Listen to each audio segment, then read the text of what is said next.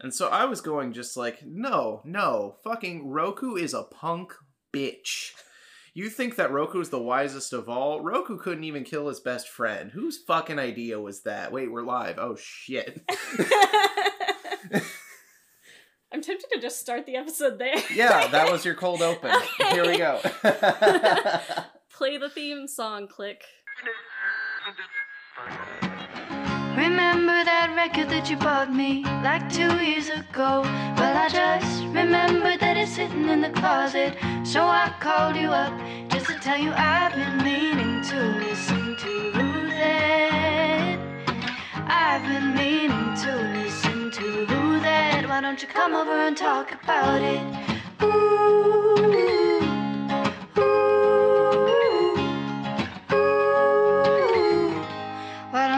Come over and talk about it? Hi. Uh, Hello. welcome to I've been meaning to listen to that, the podcast where we use albums, conduit, whatever, blah blah blah that Andrew usually says. Um, Andrew's not here again. Um, I really miss him because I don't know how to run a podcast without him. Fortunately, I don't either. Ah, who are you? I haven't introduced you yet. I am a mysterious voice. You, you have to let go, Ezra. The crash wasn't your fault. anyway, um I don't have Andrew here, but I do have my lovely partner and amazing all-around human who's super creative and a great writer and all of the things and pretty adorable. Um Jackson Morrill. Yay. Who are we talking about? I zoned out. You kind of said a bunch of words, and I didn't know who they were, you were talking about, but it couldn't have been me. It was all you. It's all true. This episode's gonna be super gay, by the way. Sorry. sorry, not sorry. Yeah, uh, my name's Jackson. I am from Three and a Half Walls on YouTube. Uh, we you should check film. out their videos. They're um, beautifully and hilariously absurd. Yeah, we do uh, short films and mostly podcasts. Uh, COVID kind of threw everything off that we had planned for the year, so As it did with most people. Our podcast, I feel like, is the only one that wasn't impacted because we have already been recording remotely pretty regularly and stuff. yeah, I, it's it's a good system to be in the practice of. Yeah. Because we've been trying to go through the hiccups of getting our own podcast remote, but um, I was allowed to pick the theme for today's episode, which I initially thought was going to be a mistake. Yeah, so uh, the album that we're talking about today, if you just clicked on this because you were so excited to see a new episode and uh, didn't read the title, um, we're talking about Hurts to Be Human by Puh Inc. Put I, I don't know how to say that like with the explanation the exclamation point in the middle, but um by Pink as most people would call her, even though that's not correct because there's no vowel in the word. Like how do you even Punk. have Punk. punk? Exactly. Uh, Hurts to Be Human was, I don't know. Uh, the story basically goes I've been like tangentially a fan of Pink, just listening to radio in the 2000s and 2010s. Her songs appear pretty frequently. She's kind of a radio darling. And I've always liked the style of her voice and just the music she makes. So when I saw a new album out and they were promoting it on like those big screens at Target in their media center, and I saw like the vinyl and the art style of the cover, I thought, man, that would be a fun one, but I don't want to really like dedicate myself to being a Pink fan and like buy the album or anything. So when you were like, hey, do you want to do an episode? I thought, this is the perfect opportunity for me to choose something that I wouldn't otherwise go out of my way to listen to. And so we did Hurts to Be Human, and Yeah. Um and so I guess you kind of uh took it away into your background with Pink. Um so I'll talk about mine a little bit. Uh I um have not listened like I've not really sought out a lot of Pink, but um as Jackson said like she does play a lot on the radio and so like really it's unavoidable. Um but uh yeah, I feel like I've heard like especially a lot of her older music over the years. Like um I know I've heard a lot of her music from Funhouse, and I really liked that. So um, yeah, I was excited to get into this. Uh, she is also an artist that I've kind of been meaning to check out for a while, so um, it was just kind of the uh, perfect opportunity. Um, the one thing that I will say is that um, my experience with her wasn't all good because uh, the song Walk Me Home exists. It is from this album. God, we're And- already diving in. I mean, we can talk a little bit more, but I'm just saying, uh, I worked at a movie theater during that time, and it was one of like the promotional things that played all the time, and so I had to hear the song like every half hour, and uh, it drove me insane. I didn't even work at the movie theater that long, but it's still like I still did not want to revisit that song because of hearing it over and over again. It's just not very good. I agree. I work in a retail environment now, and over a year later, it is still regularly playing at least once every two hours. Oof. Along with another single from this album. Uh, what is it? Can We Pretend? I forgot the song title because I don't really care for the song. Uh, I think it is Can We Pretend. I didn't know that there was another single from this beside from uh I know there was like Walk The Me actual- Home 2.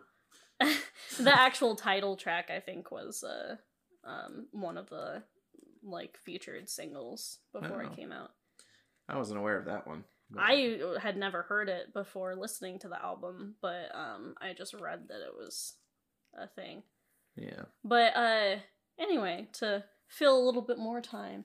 Uh, what is your background with music in general? Like kind of what is what are your tastes and kind of how did you get into that stuff? Okay, so I got into music very slowly. For somebody who's like very passionate about it, uh, you wouldn't expect that I didn't really listen to music until high school.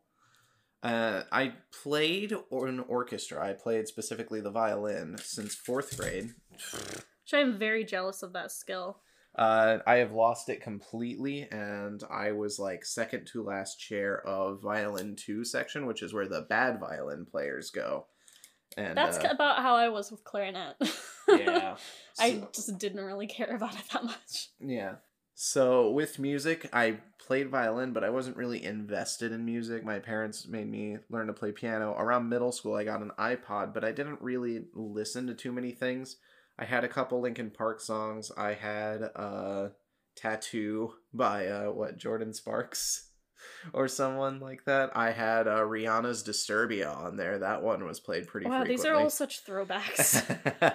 Disturbia has been making a radio comeback lately, and it's really throwing me off balance.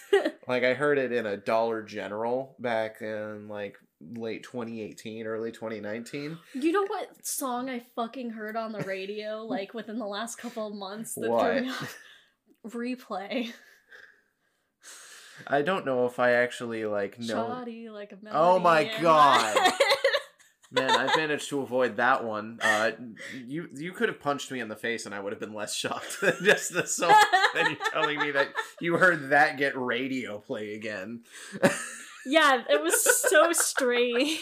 I don't even remember where I heard it, but it was like I felt like I got punched in the face too. And I I liked that song back in the day, but like it's not something that needed to come back. It's like my iPod stuck on replay. No.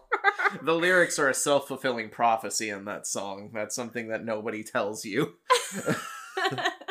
So, uh, yeah, I played violin. Oh, I also heard um recently, like sometime within the last six months, time means nothing to me now. oh, yeah. Um COVID ruined the concept of time for everyone, I think. COVID ruined a lot of things, but the concept of time is up there. yes. Um but uh I heard uh Cooler Than Me, I think is what it's called. Oh, Jesus. Mike that's... Pos- Posner. Posner. Mm. I keep hearing that one on the radio at work, and it's something that. That's coming back too. I thought that it was just a fluke that I heard. Nope, it's been back for a while. I don't know why, but something about like 2000 to 2006 music is making a comeback.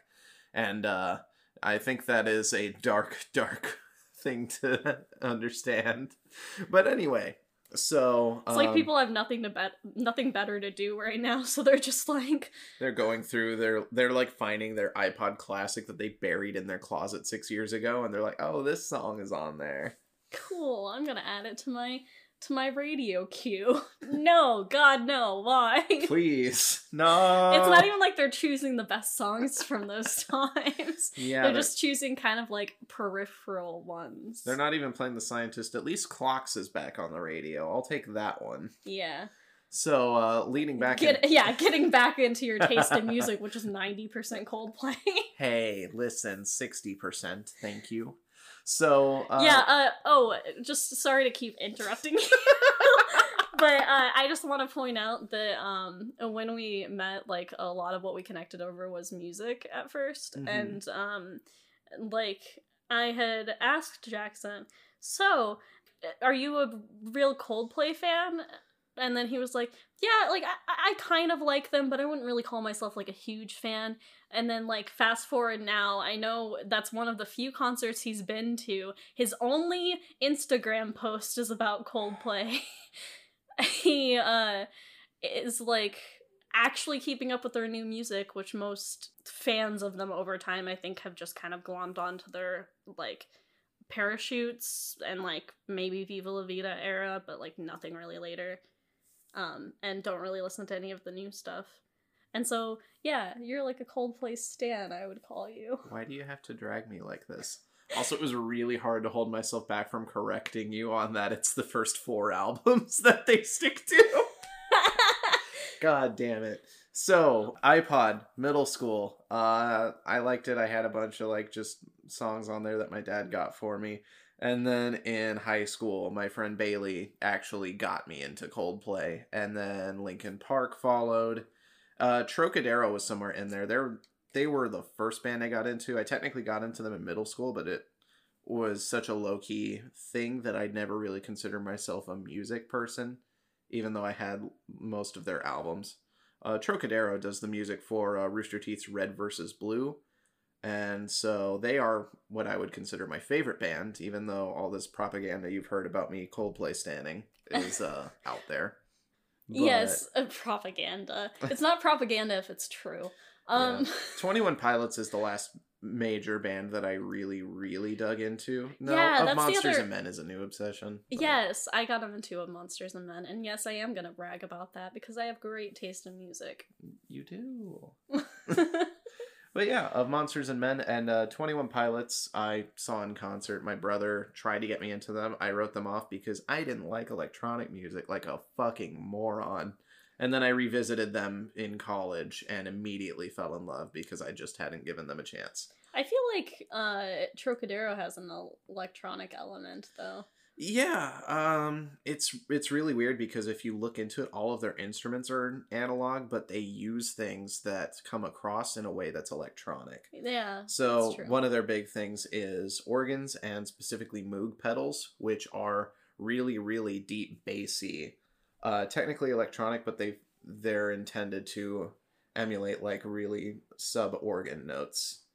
But that's a very big part of Trocadero's music. Only their soundtrack really delves into actually using a lot of programming and synthesizing.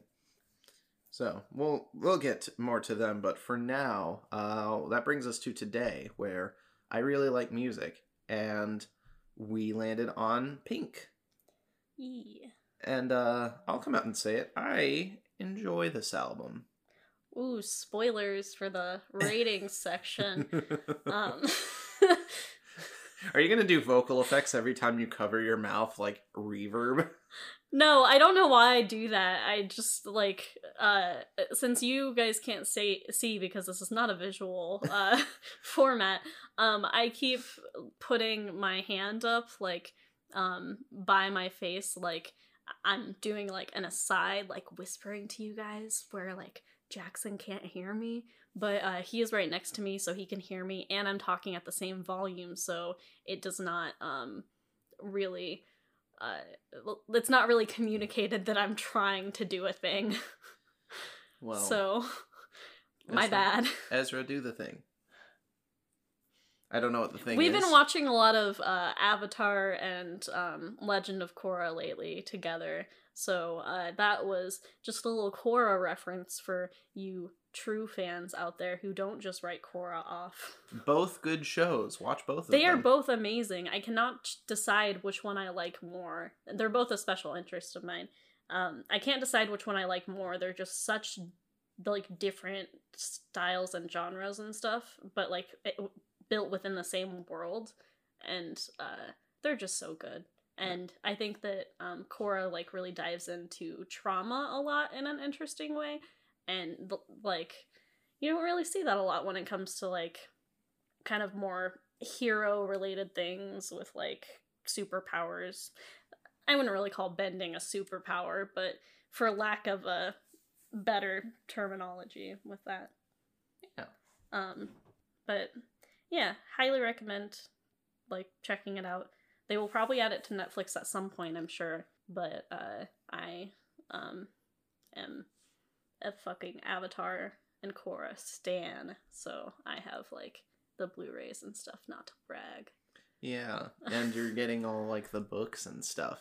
Yeah, the books are such a good like um addition to it. Like The Promise is the one that uh like I read the entire thing the other day like just in one day. Um like it's a graphic novel that kind of like bridges the gap between uh Avatar and Korra a little bit so you kind of see like what happens immediately after. Um, Spoilers. I haven't read it. you read half of it over my shoulder. I don't remember that. I don't plead guilty to that. also there are a lot of memes about avatar um, right now since it's kind of coming back into like uh, pop culture a little bit and uh, a lot of them are about kyoshi being a bad bitch and like there are two entire like novels about kyoshi so um, i am very excited to get into it Absolutely. Kyoshi, queen shit. right We stand. we were reading before um like starting recording this and i'm probably gonna cut some of this out but uh we were reading um just like stuff about uh like questions that people like were asking google about uh like avatar and um Korra and like that world that they built. And so people were asking things like who's the best avatar? and like um is Aang the most powerful avatar? and stuff like that. Somebody asked if Roku's the strongest avatar which uh no. Literally, what was the first response? Like, without reading any other word, one of the first responses just said the first word Kyoshi. And honestly, yeah. that's all you need to say. yeah right Like- Roku. Korra has raw power and is like very strong.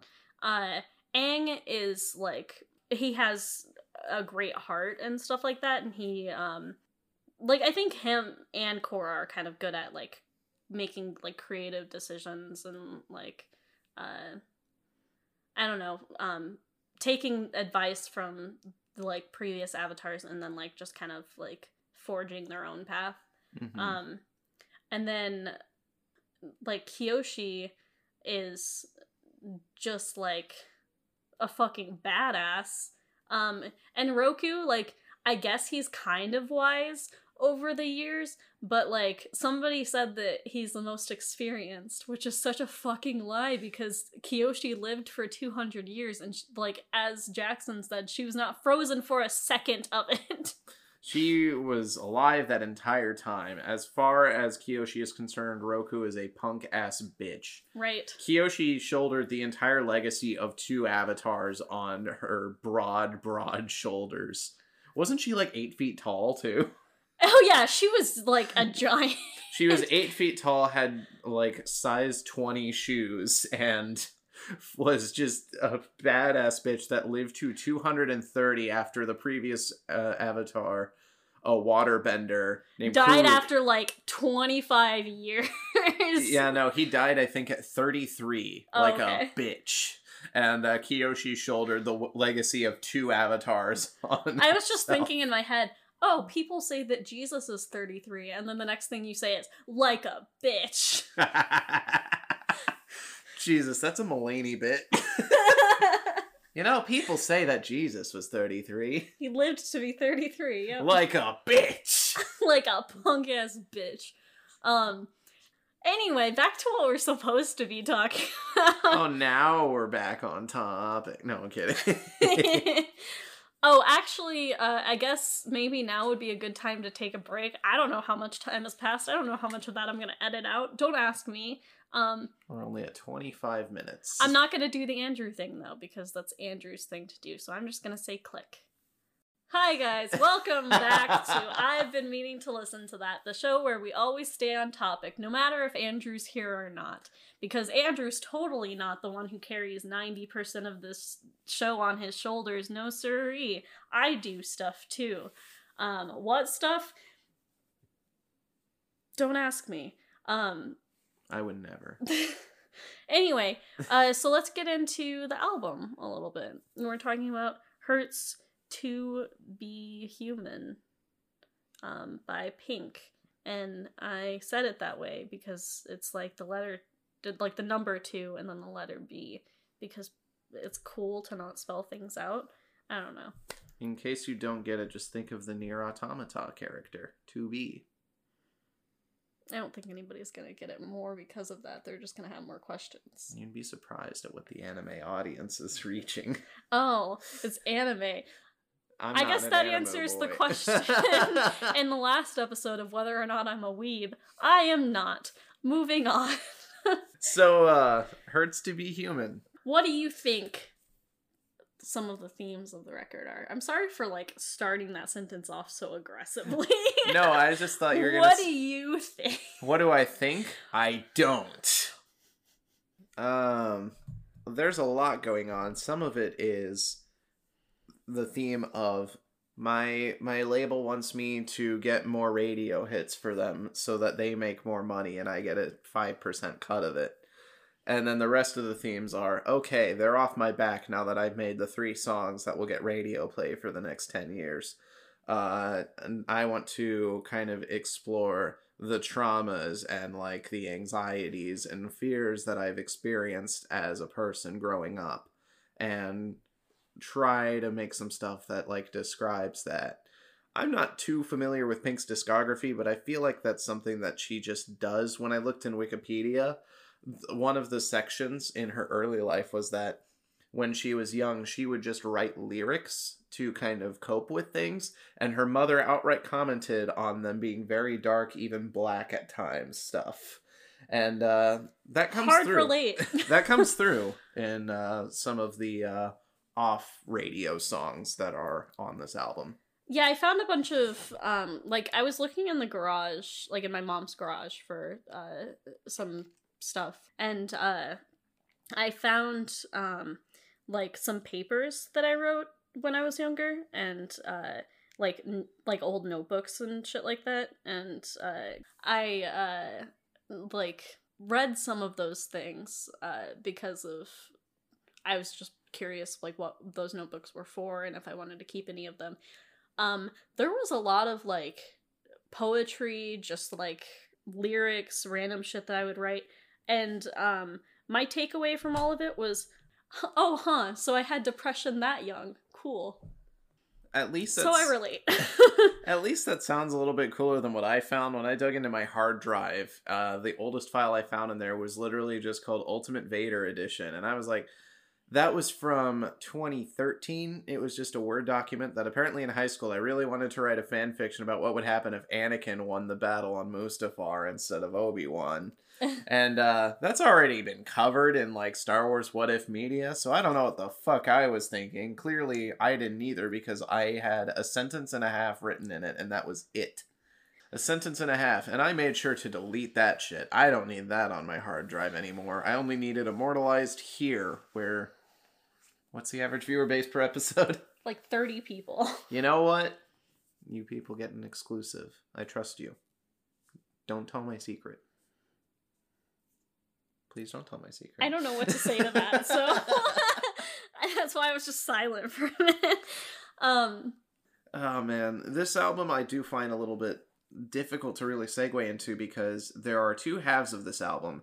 There's most of it, which is this more raw kind of like talking about the experience. And I think that the theme of the album is also the title and the title track. It hurts to be human, and that's kind of Pink exploring all the different ways that life is just painful as Yeah. a person. And it's not even in ways that's like are brought upon or forced upon her. It's just kind of the natural way of living life is not necessarily kind. And uh, it's interspersed with these barely related, super radio friendly songs that kind of feel jammed in there, in my personal opinion. Yeah. Well, in talking about themes solely, like we'll talk a little bit more about um the radio filler and stuff in a second, but just in talking about themes, like um just the central idea of like it hurting to be human and stuff reminds me of a thing that I was reading the other day um cuz like uh Tessa Violet um was just tweeting the other day. I think she was bored. Um but she like uh changed her name to like sky person and had people ask her questions. And uh like one person asked will my life ever get better? Will things constantly go downhill? And uh then uh she responded to that hello uh, your outside circumstances will get better and worse and better and worse throughout the course of your life. That is the way it is for all people. What you can control is how kind you are to yourself through it. So love yourself deeply. You'll always have you. And I think that's really sweet. That is a fantastic sentiment, and I think that a part of that is kind of what Pink comes away with. in- Yeah. At the end of the album, Pink's also like guilty of having hurt people, and she kind of wraps that into the experience too. Absolutely. Of uh like learning to be able to forgive yourself for that and ask for forgiveness and understand that that's not always going to come easily uh and in some cases it's kind of one of the ways that life is cruel is that you can hurt people and they will never forgive you even if you change and you kind of have to be willing to accept that and Yeah, I was talking with a friend about that recently that like um sometimes you don't get like closure and you don't get things wrapped in a neat little bow and uh people can um like be hurt by you and uh, that's the end of it and like there's no chance to apologize or to get forgiveness from them and even if you do try to and you try to clear the air like sometimes it just doesn't happen. But uh ultimately like you can go forward from that a little bit more humble and a little bit more um like aware of the impact that you have on other people and you can be a better person and um like forgive yourself through that. Like you can't live life just continually punishing yourself for previous things. I've met people who do that and they're not fun people to be around. It's exhausting and it uh adds up um and it continues to have a negative impact on the people around them and so then like it's this self-fulfilling prophecy. But um if you like allow yourself to like forgive yourself um for the harm that you cause and to uh like just vow to be a better person and to like not let those experiences be in vain and to move forward like contributing more good in the world and not hurting people in those same ways and not like letting history repeat itself then like ultimately that's really the best that you can do with that. And also big pharma is the source of america's problem with opiate addiction. Gollum. Um yeah i'm definitely gonna have to cut that because this is just an inside thing yes but what if somebody gets it True. I'm gonna leave it on the off chance somebody gets it. Everybody else, ignore this. But you one person, like, you're cool. we're looking out for you Yeah. Um I mean, what reference? America That's not a reference. That's just the That's just the facts. facts. Big Truth. Pharma is the root of America's, America's problem, problem with, with opiate, opiate addiction. addiction. It's just truth. Gollum. Yeah. Just finishing sentences with Gollum. I just love how angry he comes in after that. Just the like silence for like 15 seconds. Gollum. But if a but if somebody offers you weed, does that make him a bad person? No. Definitely no. oh, sorry. We're uh we're, we're uh in the weeds. We're not in we're not we're recording this episode completely sober, guys. I don't know what he's talking about. Anyway, um do you want to get into lowlights or highlights first? Um, I kind of want to do the lowlights first, just to get them out of the way. Okay. Uh, and it's just one of those things where I really like the highlights, and I feel like they're much more emblematic of what I think the album wants to be, rather than the lowlights. And so, talking about the lowlight seconds kind of brings it down in Yeah. a way that doesn't feel beneficial to build off. I of. usually prefer to do the same thing. exactly. Um yeah.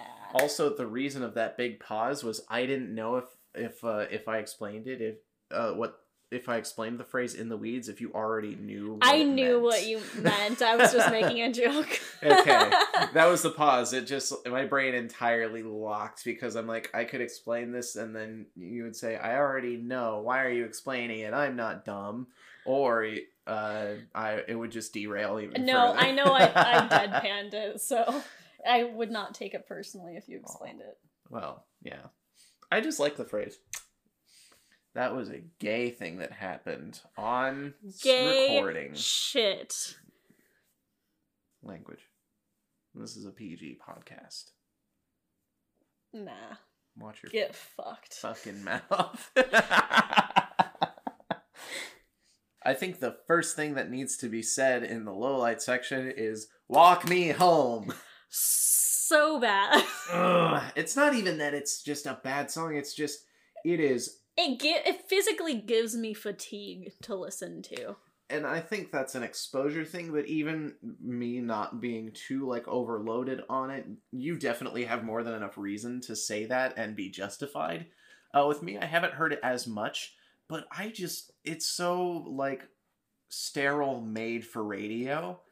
And it It's just radio comes off- filler. Yeah, it's radio filler and it doesn't really go anywhere or say anything. It's just a catchy beat with catchy lyrics that's designed to shoot up the charts. Yeah. And uh, there's nothing inherently wrong with that. Uh, that's really more of a thing that labels do to uh, promote artists, and it's uh, why I why I like artists that aren't necessarily uh, stuck to like the whims of the labels. Yeah, definitely. I think that it's nice when artists have control over their own music. And I know um that like I don't know, it's not really their decision to be like at the whims of like the music industry and stuff, but like um it's just unfortunate all around. Uh, Mhm. artists should have control over their own music and just be able to make what they want. And like the thing is in this era of music, having artists that are like a little bit weirder and like the um, lines between genres being like more muddled than ever, like why? Like, What's the point of making a very very pop hit? yeah, what's the point of? And like, this is a little speculation. Obviously, we're not, we aren't Pink, and we don't know her personally, but like, um, it's very likely that uh, songs like this were um like even if they were written by her they were like uh very sanitized for like radio play and shit. And like um even if that's not the case with this that is such a thing that happens in like pop radio. And like when we can have an artist like that breaks through and like becomes huge and like the majority of people love her despite sh- the fact that she is uh a little bit more out there like Billie Eilish like why can like things like that happen and then we still have the like um mindset of like you need to sound this certain way and like it needs to fit within this certain shape in order to get radio play Mm-hmm. And it's it's it's frustrating because I really do feel like there's a strong core to this album that comes through in a couple of songs, but right when you feel like it's getting on a roll, it derails because there is Walk Me Home or uh hell, what was the other one? Uh, Can We Pretend? Or what was the other one that I didn't really like? Uh Courage. Courage, yeah. Yeah, those three in particular. Circle Game a little bit. Circle Game feels like it's from her heart, but it also just is a bit much. Yeah, Circle Game feels like something that she wrote um more authentically, but that definitely is a low light for me. I just uh it is kind of an annoying song, which I don't like usually just overtly say that. Like I usually try to find like reasons to point to, but it's just a little exhausting to listen to. And it's unfortunate because I think the subject of the song like she's uh talking about like her daughter and stuff like i think that like that's important and close to her heart it's just uh the sound of the song is not great yeah. Um another low light for me, and this is something that I was fine with when I first started listening to this album, but now that I know the whole album in context, Hustle really just feels out of place. yeah It's got a little bit i of that can see that it's got a little bit of that Las Vegas glitz that you kind of pointed out that Brendon Urie tends to write with his music. It has a little bit of that. And i then don't it gets remember kind of pointing that out but i do like it a lot and i do agree with that hmm but I do agree it feels out a little out of place for the album. It works as a single, and it's definitely something that would get radio play. Um, that isn't uh, as like um, exhausting to listen to. It's like a little bit more fun. Yeah, it's very jaunty. Yeah, it very much has uh, Brendon Urie vibe. So Yeah. agree with that assessment. also, speaking of hustle, uh, what does live my life like a bullet in a gun?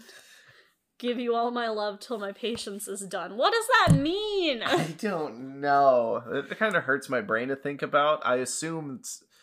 I don't even have an assumption for the phrase live my life like a bullet in a gun. live my life like a bullet in a gun. I could see being like walking on eggshells. But then the next line, like, just confuses me more. Give you all my love till my patience is done. Like, either of these lines on their own, fine. Them together do not make sense. Like, so is living like in the gun like giving you all the love and then um being shot out of the gun is like their patience is done I don't know. It's like lobster and frosting. I don't like them together, even though I like them individually.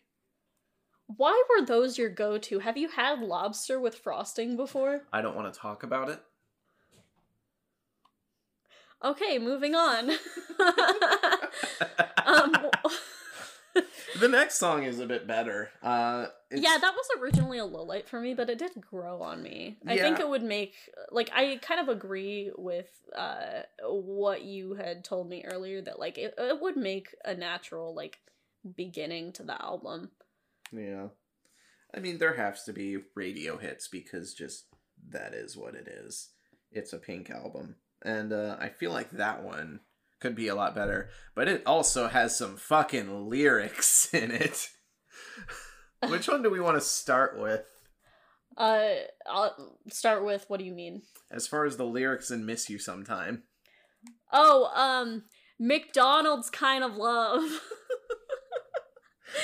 There's a bunch of examples. I'm going to pull up the lyrics now because I didn't think about jack this. daniels kind of love Yeah. Uh,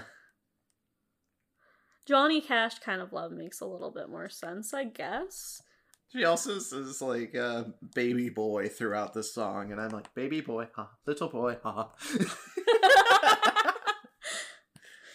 we've been watching a lot of always sunny lately too so We've been watching a lot of things. yeah Big Time Johnny Cash, McDonald's Type of Love, uh, Jack Daniels again, Titanic with Your Love, Waking Up in Florida kind of love. Okay, so really it's just Titanic kind of love.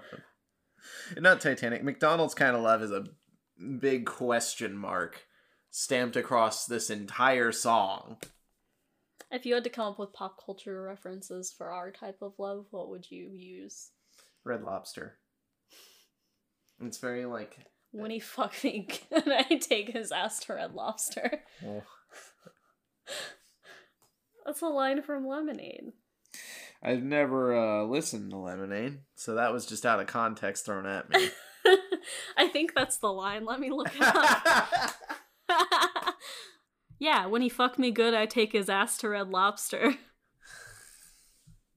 She says it twice. Yeah, it's like a very notable line from it. We uh our first episode of this podcast was about lemonade, so a little throwback for you guys. Oh no, I'm sorry I did a throwback, but I was just thinking of the atmosphere. It's like got very nice tables and the lights are very dim. I like it. Since Red Lobster is your favorite restaurant, I have no choice but to take it as a compliment. So thank you. Yeah. It's gentle. Yeah. It's gentle and wonderful. Aw. Every visit is a great time. Remember restaurants. I miss them. Remember places. Welcome back to I've been meaning to listen to that. uh, is that a good transition into kind of like highlights, such as the rest of the album? um, let me think if I have any more lowlights to mention.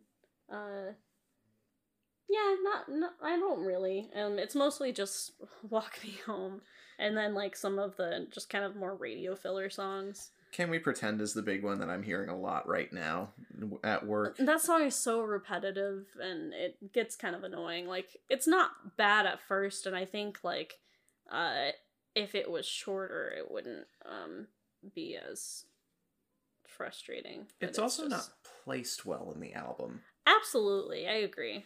It's just kind of interjected because when you get to her- uh, 90 Days and Hurts to Be Human, uh, fo- following my attic, actually feels like the album's starting to build towards like an overall Absolutely. theme. And then Can We Pretend just kind of crashes in. And I think the big thing with it is my immediate comparison is uh, Coldplay's A Sky Full of Stars. God damn it, you dragged me into this once again. But I'm just going to go with it where it is this very electronic inspired dance song. But it's placed as the second to last song in the album and it builds. The album being quiet ahead of that and not really having a lot of explosive moments is building to this grand finale of A Sky Full of Stars with these very Avicii uh, synth beats playing in there, and it's kind of pounding and something you hear in a dance club. This Can We Pretend is the same thing, but it's just positioned randomly in the middle of the album. And yeah, it doesn't really feel like there was a lot of thought put into the ordering of the songs. Yeah. Uh Hustle's decent and I think that 90 Days into Hurts to Be Human and like the last couple of songs on the album, those feel more strategically placed, but uh just uh, the radio hits kind of feel thrown in. Yeah. I agree. So, Did you have anything more to say about uh lowlights? uh Courage is just too long. I feel like Courage is a song that should have had a verse and a chorus and then like faded faded out and uh it would have been a lot better.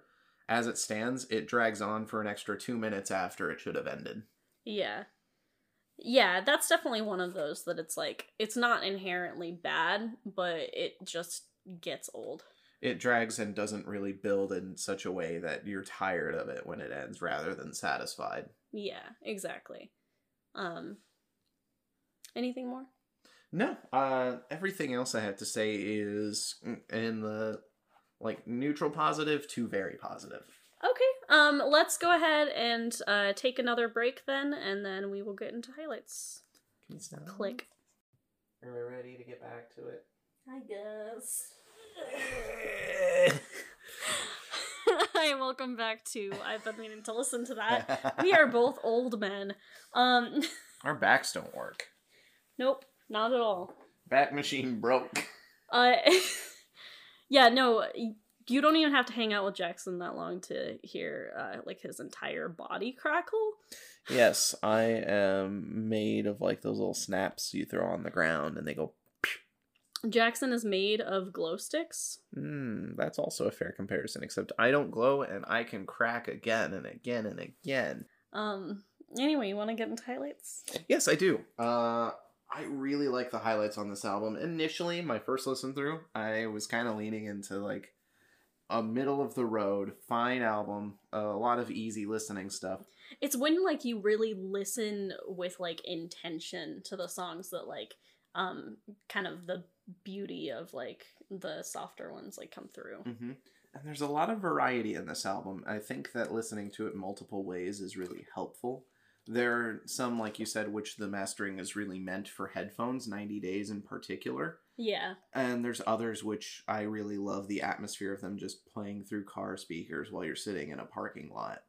Uh, that's perfectly servable, serviceable for the uh, way that they mastered the songs, and it really fits kind of the aesthetic they're kind of going for. Yeah, because when I did uh, my first listen through with headphones, um, I kind of thought uh, at first like this isn't really an album that like there's any merit to listening like through headphones over listening through car speakers and then i got to my attic and uh my opinion changed because uh, like the first like three songs are kind of like more um like upbeat like party like whatever play on the radio type of thing They're pop Um, radio. yeah and, uh, absolutely and uh pop radio is very much um like most of it is made to where like uh it's supposed to be listened to on the radio like there's really um no merit to sitting down and like listening to it past that but uh like and I'm specifically talking about pop radio. Like I've talked good about pop music on here before, so you guys know that like I don't really um like just count something out because it's pop music. Um like I even talked good about Taylor Swift's last album, so yeah. um And there's also some kind of like pop music that has radio edits specifically to kind of narrow down its frequency length so that when you listen to the album version, it's a lot more rewarding and rich of a soundscape. absolutely. And like uh so like the ones that are made more for pop radio on this uh like definitely like listening to them in the car I think is better, but then when you get to songs like My Attic or 90 Days um or even Hurts to Be Human and then like the last track uh The last song I'll ever listen to. That's one that I think Like- works either way, but uh yeah like i think that but those most of those work either way but uh it's just so rewarding to listen through headphones and to hear like the dynamics of it because i think pink has such a good handle on um dynamics and how to like organically build to um just like to where like the, the song can start out like so softly and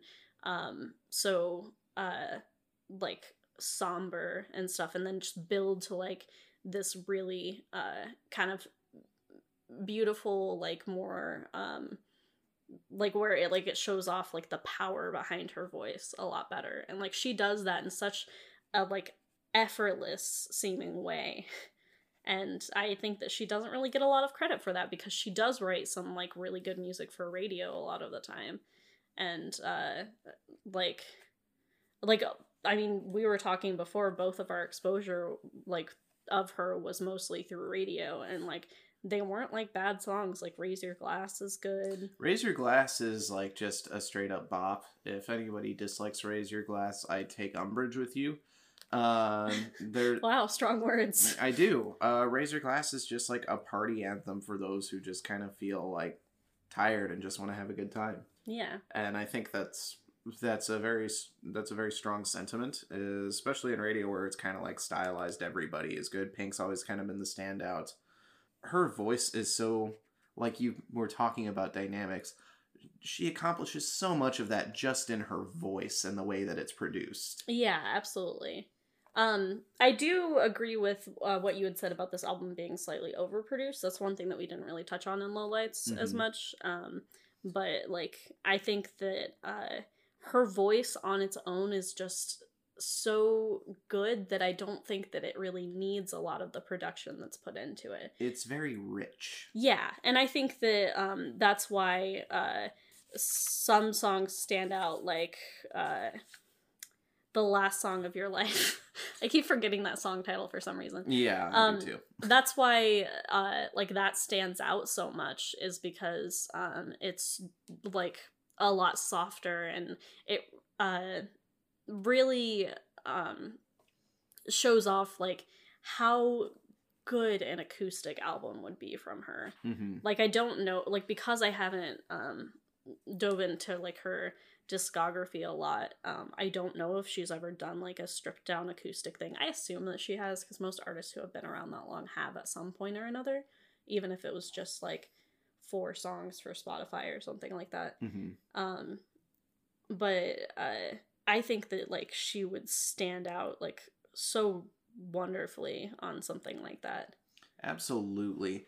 Uh, one thing that I think Pink has going for her is that in the productions of everything, her voice is very layered, with anywhere from like two to five layers of her vocals.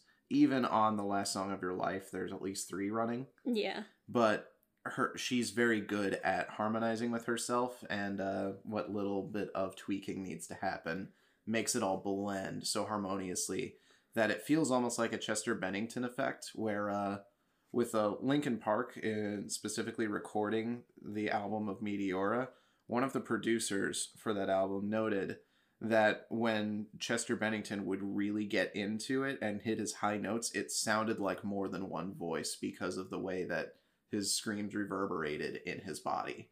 And uh, Pink, had, Pink, I wonder if she has a similar effect with her voice because it sounds Yeah. like something that she, she could pull off with her more intense singing.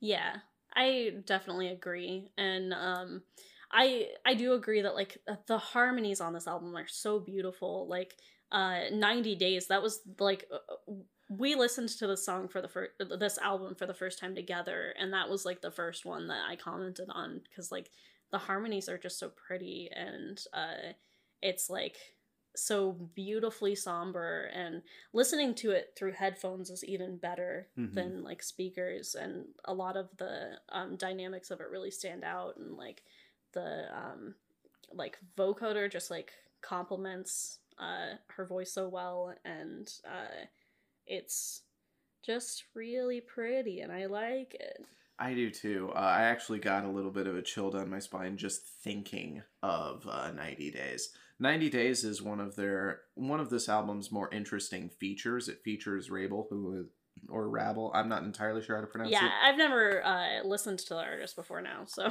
W R A B E L. Apparently, he's just a uh, songwriter that came out of like the SoundCloud era, but he is uh, he's in LA. you talk like the soundcloud era has ended Oh no, he, it's I I don't think he's from the exact same crop as Post Malone, but it seems like his origins are very similar. But he's been pretty established, and he's worked with Kesha apparently, as it's listed in one of his associated acts on Wikipedia.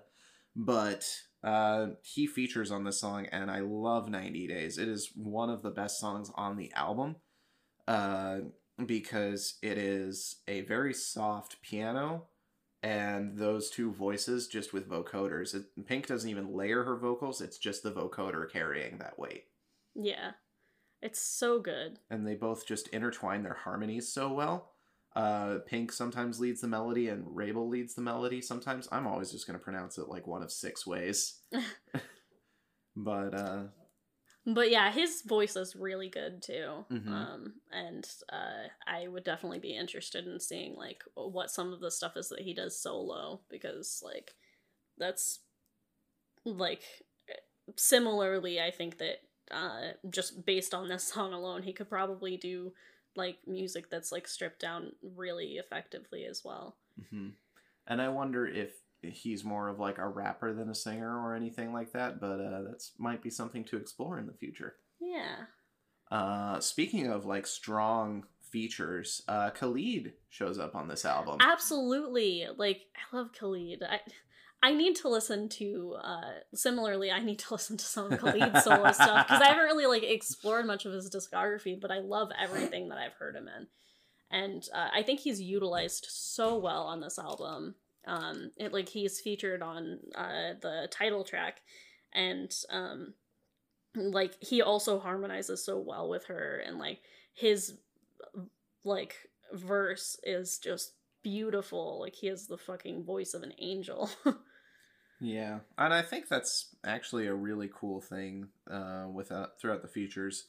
Uh, Can We Pretend features Cash Cash, but that's not really anything special. And then uh, there's one more feature with Chris Stapleton, but she tends to feature male singers, and their vocal style is very different from hers on Yeah. either end of the spectrum. Khalid and Wrabel's uh, vocals are very like angelic and very soft compared to her, where she kind of sings with a bit of a grit Yeah. and uh, I love that about Pink, and it's something that I've al- why I've always enjoyed listening to her is that it's clear that she just she's not wanting to be perfect angelic voice. Like I think she could do rock music very well if Mhm. she uh, was interested in that, but she just uh, like wants to stay more in the pop genre, and uh, I think she like because she is outside of a genre that you would usually hear that type of voice, and I think she like really stands out, like to where you can hear a song of hers on the radio that like you've never heard before, um, like first listen through had no preconceived notions about it didn't like know it by name or know that like she like that it was her song and you would instantly be able to tell that it's her hmm And I think that uh, uh, I do think that some of her early albums, her first album was notably like rhythm and blues oriented, according to uh, Wikipedia. But from then on, her early discography after that first album were apparently focused on pop punk. So there was her music was grittier at a time, apparently. yeah yeah she's definitely one of those like um i don't know avril lavigne back then who like uh set themselves slightly outside of the pop genre but like um still like had enough in it that like um they could be played on pop radio regularly and were considered part of that genre even though they had like a punk edge Yeah. God, I love punk edges. But uh I mean Hurts to Be Human. Uh the other feature interesting since you don't listen to pop punk you didn't have an emo phase what was that Exactly. like Uh, it meant I listened to a lot of Linkin Park my senior year of high school and my freshman and sophomore years of college. I had to make up for lost time by just going straight for like angry instead of like depressed and sad and uh, eventually into like just angry political music. Yeah, that's understandable. We talk about that a little bit more next week Oh yeah. because Jackson is on that episode as well. We've already Oh god, recorded I forgot that I time traveled. Jeez. yes, you did. I hope I say thanks for having me on for the first time on the next week's episode. yeah. I know I I didn't. think you do like. I think you do say something about it being like the first. I'm sorry, I've never done this Andrew for the before. first time. Oh yeah, I made Andrew for the first time, but I think also I said I've never done this before on the uh, adding songs to the playlist section. Ah, I love. I don't that. even know how that episode's gonna turn out because Andrew's editing that one. So. Oh, he is. Yeah. Wow. Uh. Okay. I- Yeah, he asked if he could, so. Okay. Uh, well, I did make a fool of myself in that episode too, so I can't wait to see. I also made a fool of myself, so. Listen, fools were made of everybody except for Andrew because Andrew has the timing of a genius, apparently. Yeah, Andrew is a wonderful person and I miss him. Where. Why did Andrew leave me this month? It's because he's straight. Fair enough. Called out. Call out post. Andrew, why you so straight? Andrew's the only straight person on this month. Because Because he's on the next two episodes of the month, but uh, nobody else, like, none of our guests uh, have been straight throughout this, and I'm obviously not straight, so And since I'm dating you, I'm obviously not straight. yeah. Uh, I'm sorry to deliberately steer the conversation back, but I do want to talk about uh, "Love Me Anyway," which uh, is another really, really interesting feature of Chris Stapleton, who I think is known for more country and uh, something It's that I- definitely got a more country feel to it. it does. And that's something that I actually kind of like about this album is it's a grab bag of a lot of genres. You go from like heavy pulsing dance music that is uh not really fitting of the album as a whole, but it's not the worst thing you can listen to on the album. It's not Walk Me Home. To uh this this really nice acoustic stuff to country love me anyway to uh more acoustic uh but still like with power like my to happy, which I can't even remember how happy goes. So I'm just gonna say that it's Pharrell's happy. happy's a good song uh, she just threw it in her album for Pharrell fun. Williams cover. Uh, that one is actually ki- an interesting song where she's very raw with her vocals, talking about how like she's been a therapist, she has drowned out her like emotions and stuff, and she may just be afraid to be happy. Is kind of the hook of the song. Yeah, she like She's very forward about a lot of things on this she's album. yeah she's very um like vocal about like her issues and stuff like that and i respect it like i was talking to jackson earlier about how i relate to the song my attic a lot like that was definitely one of the highlights for me not to steal your thunder of talking about love me anyway but uh it was specifically because like um not only is that like just a beautiful dynamic song but like I can relate a lot to that, like of just um, wanting to open up but not really like knowing how because of like being so shut down from traumatic experiences. Mhm. So just kind of like talking to a partner, like just saying like, I hope you'll stick by it with me so that like eventually I can um fully like I can figure out how to like fully open up to you and like you can help me like um unlock these doors a little bit. I just think that's a really good sentiment. Anyway, back to Love Me Anyway. Uh, I've kind of said all it is. It's a really good feature from Chris Staples and or Chris Stapleton. I keep calling him Staples. Uh, that was easy. Uh, but Chris Stapleton From Vince Staples. yes, Vince Staples invented the staple. Did you know that? What? Yeah. Uh is Staples his franchise? Yes, he invented that too. Wow. The logo and everything. Um, I don't know. Just love me anyway. It's very very country flavored. Uh, it's very quiet. Um, I- I feel like I could compare it to a couple songs, but I can't think of any off the top of my head. It's almost got a hint of Johnny Cash country, where you get this sense I don't really like get that as much. I don't. Necess- But I'm also very protective of Johnny Cash. That is fair. Uh, Johnny Cash. Uh, my experience with him is very few songs, but I love his sense of just like quiet and being out on a quiet night. And Love Me Anyway kind of has that, even though it has more of the modern country uh, wailing guitar that is very emblematic of modern country. I've said this word country so many times it's starting to lose meaning. Anyway, just Chris Stapleton is a very raw voice, and it's an interesting feature that adds another genre onto the belt of this album. And I think that it's another song that I would personally recommend because this song does not pass the first three songs test. If you listened to the first three songs of this album, you would think it's kind of garbage. Yeah, absolutely. If you like didn't really give it a full listen through and a chance, like you wouldn't really hear a lot of the best tracks. Mhm. And I think that's kind of a shame. I think that like there is some stuff that could be cut from this album and then it would like be uh, like I was going to say a lot better received, but um it was well received and was like number 1 when it came out. So um it did well enough for itself, but I think that like it would be like very uh like critically acclaimed and like beautiful if there were just like a few changes made to it like in the track order and then uh just cutting like out some of the um The fat. yeah There's 13 songs on this album. Uh, even at only 47 minutes, I feel like this could be a 10 song album that's closer to like the uh, 38, 37 minute range. yeah So it's still overall a positive experience. Uh, a couple of the songs that I really like, uh, My Attic and Happy. The this is where the conversation of overproduction kind of came in, and I don't want to say that these songs are at all bad. They are quality songs, and I think they're emblematic of the good things this album does.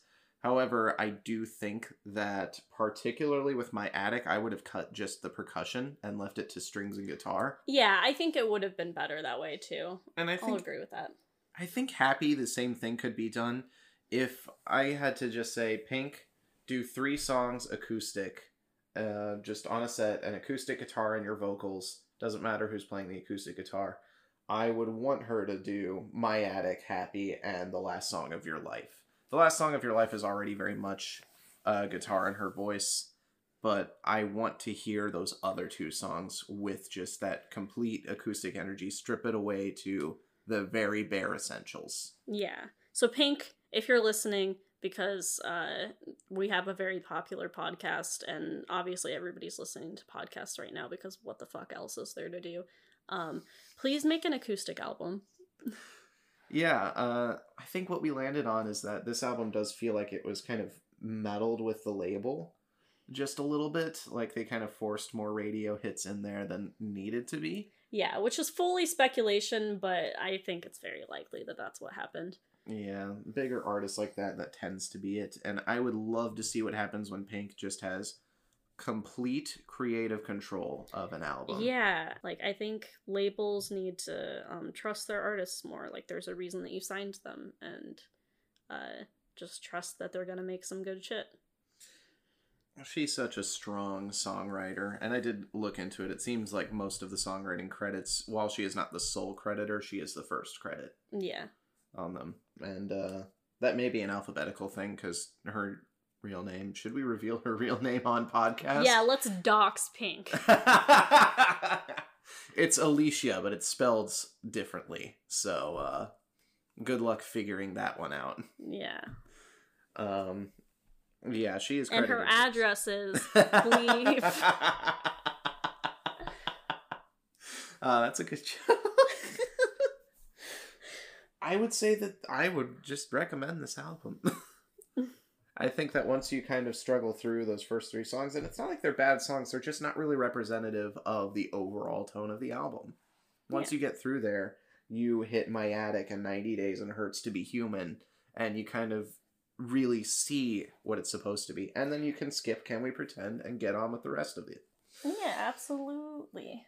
Anyway, do you want to get into final thoughts and ratings, or did you have any more like notes to throw in there? Uh, not particularly. I really like "We Could Have It All." I think that's a that's a song that fits in the theme and can still be a radio hit. I think that is kind of like the bigger one that's overlooked over the whole album Yeah, because it, it is one of those more produced songs and uh, would fit well on the radio. But I don't know, it just isn't for some reason. yeah. So, did you want to go first on your final thoughts and ratings? Sure thing. Um, and it's one of those things where I've more or less said my piece. I really like this album. Again, I would trim three songs. I would trim Circle Game, uh, Walk Me Home, and Can We Pretend. The rest I can live with. There might be some minor reordering, and I wish Courage was just trimmed down to the first verse and the chorus, and then it kind of faded out from there. Is a more experimental short song because uh, otherwise it drags on. But everything else in the album I genuinely really enjoyed, and I'm very glad that I went on this journey. And so I would rate Hurts to Be Human. Uh, I didn't think of a metric. Uh, eight pains out of ten humans. Uh, trim a couple songs, and you got a, a banger in there. Nice. um, yeah, I think uh, similarly, I've kind of um, said a lot of my piece about this. I do uh, think that, like, um, I mean, like, 14 songs is a lot for a pop record these days. And so I think that uh, there is some stuff that could be trimmed and um, it would be a lot stronger of an album. Um, and, but, like, overall, I think that uh, there are some pretty good songs on there. It's like um, not really what you expect going into it. Like um, starting out, like I agree with you, it doesn't really start the strongest, but uh, I still would leave the first couple of songs in just for the sake of line, like beautiful lines like McDonald's kind of love. And uh, living life like a bullet in a gun. Yes. Um like cuz I think there's something to be said for just music that you can have fun with and Mhm. like uh like make jokes and and stuff like i think that uh the second song um i didn't like it was a low light for me at first but uh, it grew on me and i would definitely leave it in like i think it uh is hilarious but in a way that i think that uh she intended Mhm. not like it's a laughable song like it's just uh, got some really good lines in there that i think she intended to be funny. Um, and yeah it's overall a pretty solid album so i will go ahead and rate this um, seven i'll do it the way that you like things to be rated. Um, seven bullets and ten guns. Yeah, I'm a little warmer on it, but uh, I just the songs that I like, I really, really like. Yeah. Yeah, uh, it's not like I would necessarily seek this album out to listen to it a lot. Um like I don't think it's going to be a regular cycle for me, but uh there are some songs that I saved from it because they're just that good. hmm If I had to recommend three songs from it and nothing else, uh, it'd probably be "My Attic," "90 Days," and "Last Song of Your Life." Same. So- Yeah. Partner synergy. That's awesome. I actually am liking this on Spotify right now. Uh, I'll probably like trim it down or something later, but yeah, it's just it really does have so many good strong points that I feel like it's worth a listen to. yeah. They're petting my hair right now. It's it's gotten floofy. Yeah. He's trying to see how long he can grow his hair before he gets fed up and cuts it. And uh, I think it's really cute. It's either going to be like in three days or three months. Yeah. It is there's no in between with me and my hair. I will get tired of it and I will take the very next opportunity to cut it. That is how it usually works. I mean, that's kind of what happened with my hair. I just uh, got tired of it being uneven all the time and got tired of trying to think of what color to dye it, so I just shaved it all off. And now you look like a badass. I looked like a badass before. you always look like a badass. anyway, uh so now let's get into the uh I've been meaning to listen to that and I did playlist, which is not as fun to announce without Andrew here because he had the great idea a while back to um like trade off with it and it's really cute. Well, I want to do that. Do you want to just cut that and do it where I do it, or do you want Andrew to be like this? I'll leave all this in, but now we'll do it. Okay. Um so let's get into our I've been meaning to listen to that and I did. Playlist. Yes, that worked so well. anyway, um, I didn't think of a song to feature. yet. Uh, I did actually. We brought up Trocadero earlier in the podcast, so I'll just vamp and do this. So my pick is "Keep Moving" off of Trocadero's 2007 album "Ghosts That Linger." I'm not sure if that's the date. It might have been 2009. I don't particularly care. So, "Keep Moving" by Trocadero. That's a good pick. Click.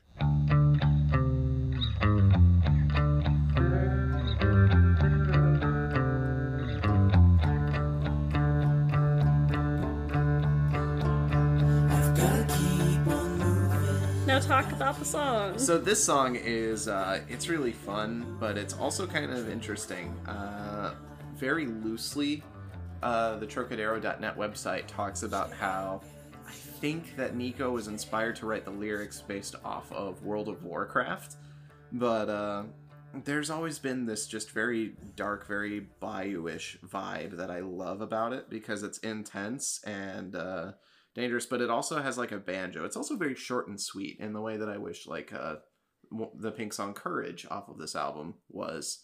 Uh, it wraps itself up in under three minutes, and it just builds. It hits its point, and then it kind of rolls out.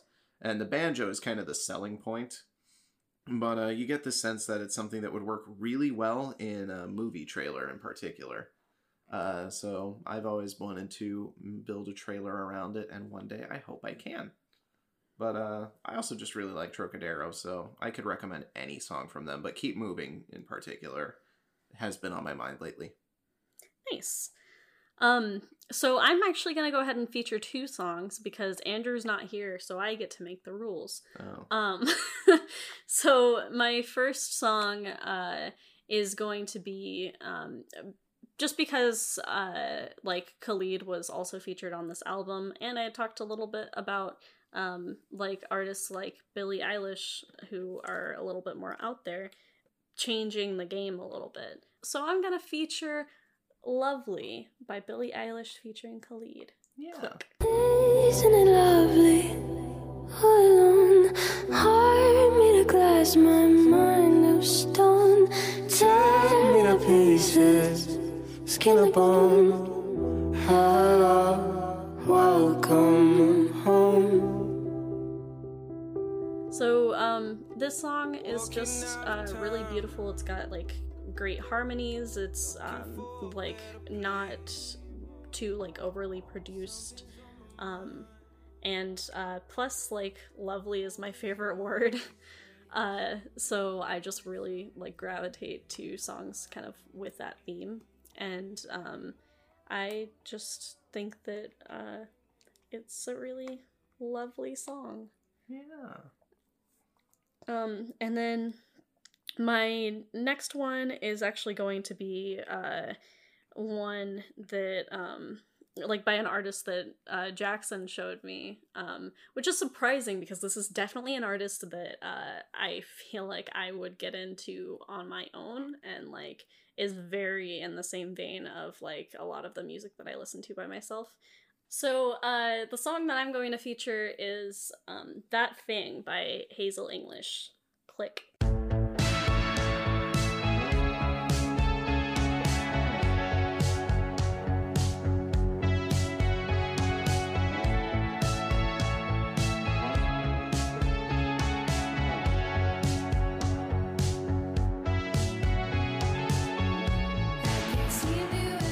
So uh, I've not actually listened to this song a lot.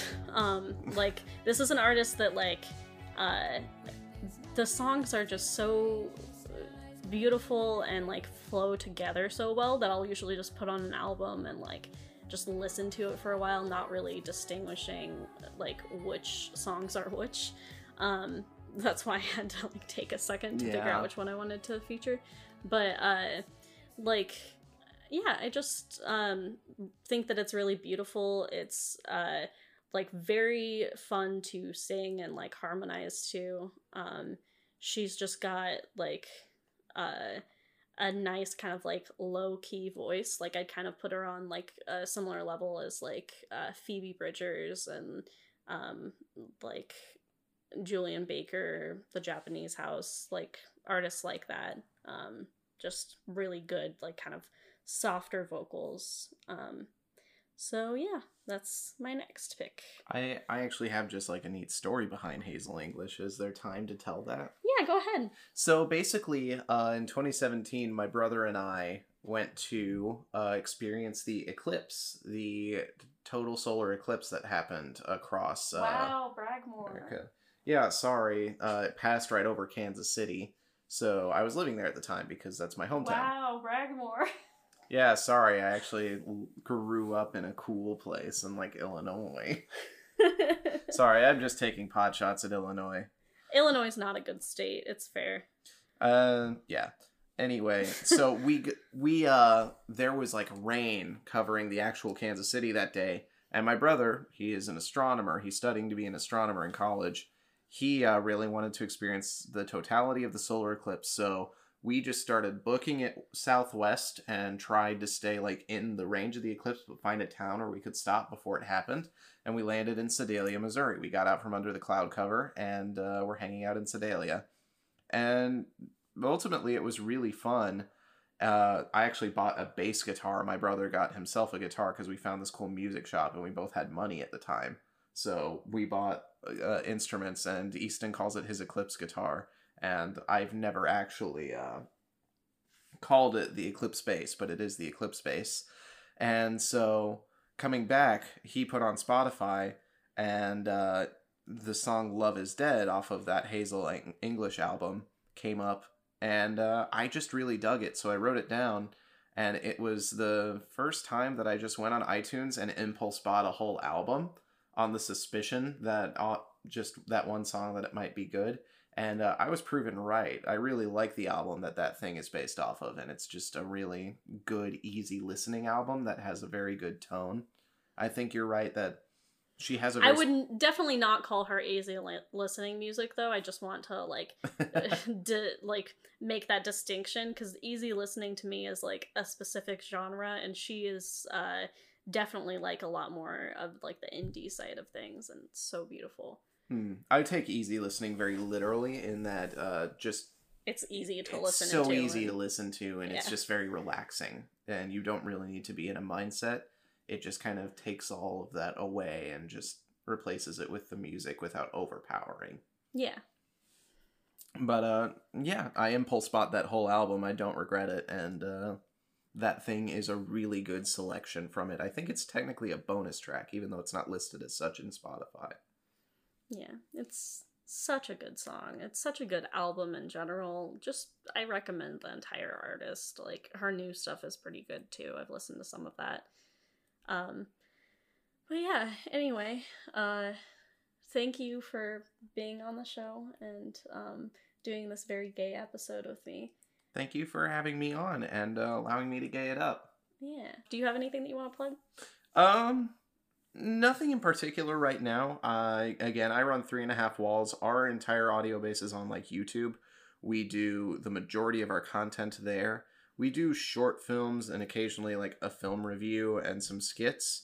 But uh, our main out our main uh, product is our podcast. But our podcast is also available on audio platforms such as the one you're listening on. Uh, we run it through Anchor, I think, that you showed Tanner how to do yeah that. yeah so theirs is distributed similarly to ours so um wherever you listen to podcasts um you can listen to that and check it out uh i will include um links to that either in the show notes or on the website or both um i don't know what i'm gonna do uh i'm a madman um but yeah so you can um follow us at uh, IBM TLTT on uh, Facebook and Instagram. Um, you can check out our website at ibmtltt.com.